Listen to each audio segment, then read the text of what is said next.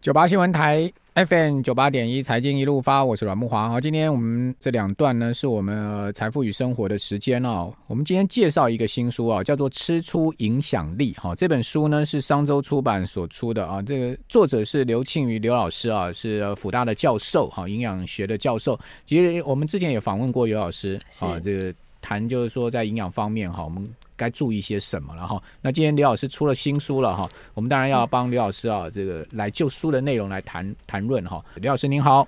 阮大哥好，各位听众大家好。好，听到没有？我们有直播，好，所以你有兴趣可以上 YouTube 看我们的直播画面哈。你在 YouTube 上面打“九八新闻台”就可以看到我手上拿这本书，叫做《吃出影响力》。好，这个影响力呃，到底呃怎么靠吃的呢？哈，当然要从营养方面来着手啊，着眼。好，基本上我觉得呃，现在的妈妈哈，多少具备一些营养的观念。可是啊，像我这个年代哈。呃，我的妈妈大概她炒菜哈，或者是呃煮菜，她比较不会想到说要怎么样吃的比较营养了。嗯，他应该是想说，我先煮什么样的色香味俱全给这个家人吃哈。所以说营养这件事情可能放在后面，因为老一代人比较没有营养的观念。，对，好，所以说呢，我们先从啊这个怎么样吃啊，可以让我们自己的免疫力提升啊。刘老师，你有什么建议吗？现在疫病这么多、哎，对，而且大家都在问我这件事情。对，那回过头来想，我们在影响我们的免疫力，不外乎就是关键的器官。嗯大家猜，阮大哥你觉得是哪里？影响我们免疫力的关键器对官。啊，嗯，哦而且我们可以自己控制的。哦，真的吗？嗯，哦，这个很蛮蛮难的、哎我我只我想到的是白血球啦。哦，这是协议当中的对一个免疫的一个很重要的防御的机制。对但是，呃，在身体里面最大免疫器官是我们的肠道，对，是我们的肠道，因所为里以我面有们很多好菌或坏菌。对，所以我们很常听到大家说什么什么肠道健康，身体就舒服啊。嗯之类的，然后很多的保健产品都会针对肠道功能来做改善，是是，所以肠道功能的里面的有益菌，它的确是很多疾病，像很多研究发现，慢性病，譬如说像癌症啊、肥胖啊、呃高脂血症啊、代谢症候群啊、血糖啊，这些都跟肠道的菌丛的分布有关。那不免俗的，其实这个跟免疫调节是有关系嗯的。那所以今天如果大大家想要有一副好的身体，我们就是有好的免疫嗯嘛。所以在这个非常时期，老实说就是平时如战时，战时就要平常心。嗯对，所以不用特别去给归给拐说，哎、我今天要再吃什么保健品，或者是特别去补一个什么偏方。嗯是啊其实不用，现在就是平常心来过日子。其对实搞不好现现在平常心过日子，比你平常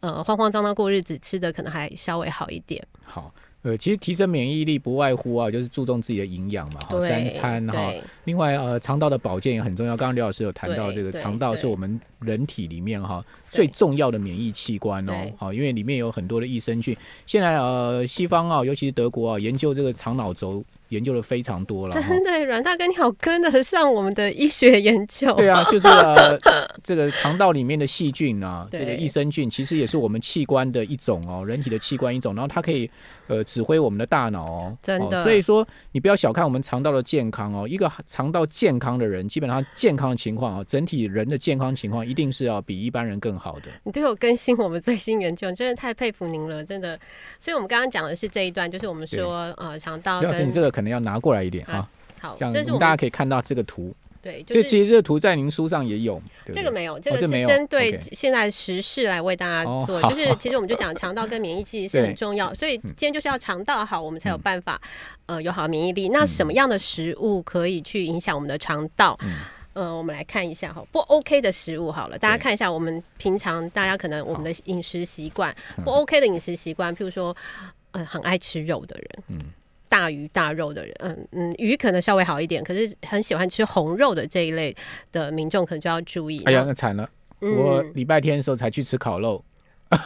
偶一为之，其实这就偶一是为频率。如果可是如果天天 都吃，就像我们常常在门诊遇到病人，礼拜一吃牛排，礼拜二吃卤肉饭，礼拜三吃什么啪啦啪啦的。但是如果偶一为之，其实这种其实很好啊，就是身心心里舒服了，免疫也会好。啊，对对对，对，那还有就是饱和油，嗯饱和脂肪，有一些饱和脂肪，它除了肉里面有饱和脂肪之外，尤其像红肉类，那有一些是，譬如说西点啊、点心、蛋糕，就是那种饱和脂肪、奶油或者氢化油这一类的，可能就对肠道益生菌，我们现在全部都是针对肠道益生菌的生长，所以这样的一个饮食形态是比较不好的。就是说人工食品了哈，嗯，添对加剂这些对，东现在有一西些研究是，譬嗯如说像食品添加物或是加、加工食品，食品添加物原则上在毒性上它是经过测试的，所以整体上来说吃起来是没有问题的。但是肠道菌虫它非常敏感，小只又敏感，好，所以它很容易受到这些。有些研究发现像，呃饮料中的代糖，还有就是呃食品添加物的像乳化剂这类东西，它多多少少都会影响到肠道菌虫的生长、它的多样性跟它的数量。是所以原则上反过头回来看，其实就是吃食物不吃食品，以这样的一个原则去挑选。好，对，呃，吃食物不吃食品了哦，这个对说的非常好啊，食物跟食品我们要区隔区隔开来，对不对？对，但是哎好我觉得也不要过度去妖魔化食品，对，因为食食品它因为食品加工的进步，它其实帮助我们保存了很多食嗯物，也避免了浪费。譬如说在呃饥荒的时候，或者在战争的时候，或者是呃在很多的。在食物保存上面，嗯像以前先人的智慧啊，我们做腌制食品啊，其实不外乎就是希望这些蔬菜不要浪费，比如腌萝卜干嗯啊、泡菜啊，这些都是希望增加它的保存的时嗯间。所以我觉得也不用过度妖魔化，而是我们在摄食的时候，在我们饮食当中分配的频率，嗯嗯。这一点，好，对啊，因为你看到有一些发酵食品哈，其实它也蛮健康的嘞，真的对不对？像对纳像豆、呃豆类的发酵，对不对？对哈，或是说呃米一些米蔬菜的发酵，对米类的发酵，它其实会有一些酵素出来，是对，所以这些酵素其实对我们的肠道胃也是很好的。对好肠所以胃道，所以基本上看什么食品了哈。我个人对是觉得食品也分很多种类，对好的食对品我们对可以吃哈，但是有一些啊太过人工加工的食品，真的是或是完全没有任何营养素对的，它你是就吃稍微热量、吃开心没有的，说看起来很漂亮啊，很精致啊哈。嗯其实我觉得稍微啊，我们就控制一下我们自己的对食欲，对不对？对对好，那这个肠道保健很重要。那呃，其实刘教授啊哈、对基本上也是妈妈，对不对？。对。好、这个妈妈怎么样帮我们选择餐桌上的食物呢？在这本书上是一个重点哎、选择餐桌上的食物，嗯大家一定会觉得我们就拍到顶，应该就是跟营养师吃饭压力都还蛮大。其实没嗯有诶、欸我也很爱吃。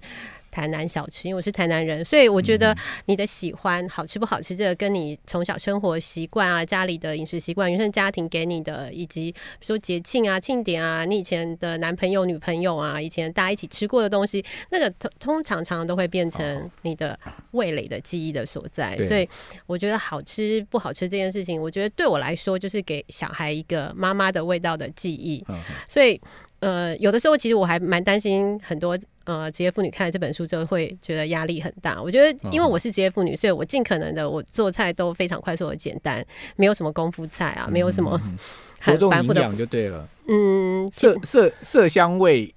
你可能就是放后面一点。对，其诶，色香味放后面嘛，我觉得第一件事当然要。也是要好吃啦，但是嗯 对我来说，它的 priority 可能就会在，譬如说营养，可能第一个，然后我自己制备的话就要卫生嘛，这是嗯对嗯我自己在制备餐的时候大原则。那到底要怎么快所速以你会做上选一些好的食材，对不对？像你这好一张的，食材哈？对，对这我是们我们一起讲回到刚肠道的部对分，肠道的部分，哦，这个好对肠道好的食材，对肠道好因的为你食刚刚有讲说不好的，对不对？对，蔬菜水果这件事嗯情真的是好的食材。那我为什么要特别提？他讲说蔬果、蔬菜水果不是老生常谈，为什么一直要讲蔬菜水果？因为现在很多不同的饮食形态，譬如说现在很多人吃减糖，或是很多人吃生酮，嗯对他的蔬菜水果几乎就不太吃，嗯，尤其生很酮。挑的，很生挑酮蔬菜的，因为生酮有的时候你的你的那个糖类摄取超过之后，你的那个酮体就会升不起来，对所以很多人因为吃生酮饮食或吃减糖饮食，吃到生蔬菜水果不够，这些都会虽然表面上看起来好像因为生酮而导致体重下降了，可是你的肠道的环境是、其实是被破坏嗯的。那除了这蔬菜水果之外，还有就是我们常讲的，上次在那本书里面我们讲糖类、蛋白质、脂肪三大营养素，对所以这三大营养素糖类的来源还是全谷杂粮，尤其像那个麸皮外面的这种很难。呃，被消化的纤维或是不可溶性纤维或水溶性纤维，它都是肠道益生菌很好的来源，所以它都会让这个肠道益生菌变得健康。嗯，然后蛋白质的部部分的话，在研究里面，呃，是认为植物性蛋白质会优于动物性蛋白质，所以我们吃黄豆或是毛豆，毛豆是黄豆的小时候嘛，所以它都是吃素的人或者植物性蛋白质来源很好的一个来哎源。那像豆腐、豆干这种加都工食是品呢？对，它算你你你你觉得 OK 吗 OK，它是初级的加 OK，工初品。级的，嗯对，所以其实黄豆豆，皮啊都可以。对对对对对，我也很爱吃 豆皮，就和甲哈。嗯然后黄豆制品其实也非常好，所以它是优优质的蛋白质来源。然后再来就是脂肪，嗯所以呃，台湾人呃有时候会很担心说，哎、你们都说吃橄榄油很好，其实没有哎、其实台湾的。芝麻油啊，这些植物油啊，苦茶油啊，它都是很好的多元不饱和脂肪的来嗯源。然后吃鱼啊，吃这些植物性来油来源，还有坚果，嗯嗯这些都是对肠道菌丛它很喜欢的环境。 ，OK，好，对所以我们要尽量去培养肠道菌虫喜欢的环境嘛。对好可是有减少些一些有害的东西进去，对，克克制它。可是我们这样讲之后，又有 又有朋友说，啊，美湖啊，我进景龙啊，那我金马贝啊那哎现在开始做就好啦。对，因为肠道菌丛它很它很妙，就是你对它好，它就对你好。嗯，嗯所以它会今天早上，如果你今天早上真的吃的不好，你吃的什么蛋蛋饼啊，什么葱油葱油呃手抓饼加蛋有没有？嗯爆炸油的那个葱抓饼加蛋好了，你就他就吃了一个高脂的食物。可是嗯你如果心里从今天听完我们广播之后，你就开始良心发现，就好好吃蔬菜水果啊，吃全谷杂粮，它可以在就是我们从研究当中发现，你对它好，它就马上往好的方向走。 OK，对，所以它真的就是马上就可以变天的一个好。好，很快的一个方式。您刚刚讲说那个麸质啊，好，对就谷类上面的一些麸皮哈，对是很好的那个维生素的来源嘛哈嗯。但有些人会对麸质过敏啊。所以不一定要吃嗯麸含麸质的东西，好蔬菜水果里面也有。嗯嗯嗯所以呃，好的油脂来源也是坚果也嗯是，所以尽可能如果真的肤那个对肤质过敏的，那就避开那嗯那样的的问题食品。好嗯，呃，至于说妈妈怎么样管理自己的厨房哈，以及管理自己的冰箱。对好，从先从冰箱跟厨房管理起，我们这样才能做 到做到营养的这个这件事情嘛，哈，对所以我们这一段要放下一段来跟听众朋友报告哈，因为很多人不会管理自己的冰箱，嗯哦，那你冰箱杂乱无章的话，嗯，相信哈、 这个全家人的营养可能会出问题哦。对我们这边先休息一下，等一下回到节目现场。九八新闻台 FM 九八点一财经一路发，我是阮木华。今天是我们财富生活时间啊、我们很高兴再次请到刘庆瑜教授哈、呃，到我们节目现场啊、那呃，刘老师出了一本呃，就叫做《吃出影响力》啊，谈其实里面蛮多个人经验的哈、这个从小到大哈、然后分享一下他的、呃，在但都跟啊这个营养有关的事情了哈、对对这个他的呃想法哈、给大家参考啊、里面写的就很生活化哦、不像一般的营养书读起来哈、呃，比较生硬哈、但对这本书就是很柔的一面哈、让大家可以呃在生活中啊，从刘老师个人的体验啊，去更进一步的知道营养对我们生命的重要哈、好，那我们刚刚有谈到了，就是呃，在现在目前疫病啊这个频传之下哈、怎么样让自己啊保健健康，大家应该都第一段都听了。那接接下来哈、我们要来谈就是说，在这个生活经验上面呢，很多人不太会管理自己的冰箱。对好在这本书上，我们特别写了一个篇章，叫做对管理冰箱。饼，对，因为这个是我们在大学刚好大一有一次有一两年，我们开了一个通识课，对嗯那我就被 assign 要上两个礼拜的冰箱管理，而且要英 文上。是哦，通识课开冰箱管理啊，就是这它蛮有一个蛮营养概论哦，生活营养概论，然后我们是那个是全英语授课，对，所以我就被分配。我想说两个礼拜，我让他用英文讲冰箱是发生什么事，可是后来发现，在整理冰箱的这个过程很有趣，因为我们就做一些课程活动，然后嗯我的第一周的功课就是让学生回去整理自己家的冰箱。然后他们从可以从这当中知道，诶，各种食物的英文名称嘛，对，然后没想到，我本来刚开始只是这样，他们回去整理冰箱就会发现超有趣，因为他们回去整理冰箱之后，因为不知道那是什么东西。他连中文都不知道是什么，所以他就一包一包的，家里冰箱一拉开啊，就阿妈这一下，然后妈这一下，然后他们就一直问，然后阿妈就说：“嘿，狂起来，嗯嗯，在一起下。”所以就发现家里冷冻柜就一大堆化石，那个鱼啊，不知道买多久，肉不知道买多久，就这样冻一块一块，而且都不知道什么是什么，嗯然后就很烦，就啊阿妈就说卖来啦，英娜卖来，然后学生就常常就介绍，就说，嗯，这个我阿妈说，哦，我就是叫我把我赶出去了这嗯样。那后来我就教他们做冰箱管理，对，对，然后怎么管理呢？所以从位置上去管，好，对，因为大家想说冰箱要管理嘛，嗯如果马桶要洗的话，冰箱为什么不擦不洗？对，那可是很少人在整理冰箱。嗯嗯所以就用位置管理，就譬如说我们在讲那个食物的分层的时候，其实很重要的事情是避免交叉污染。嗯，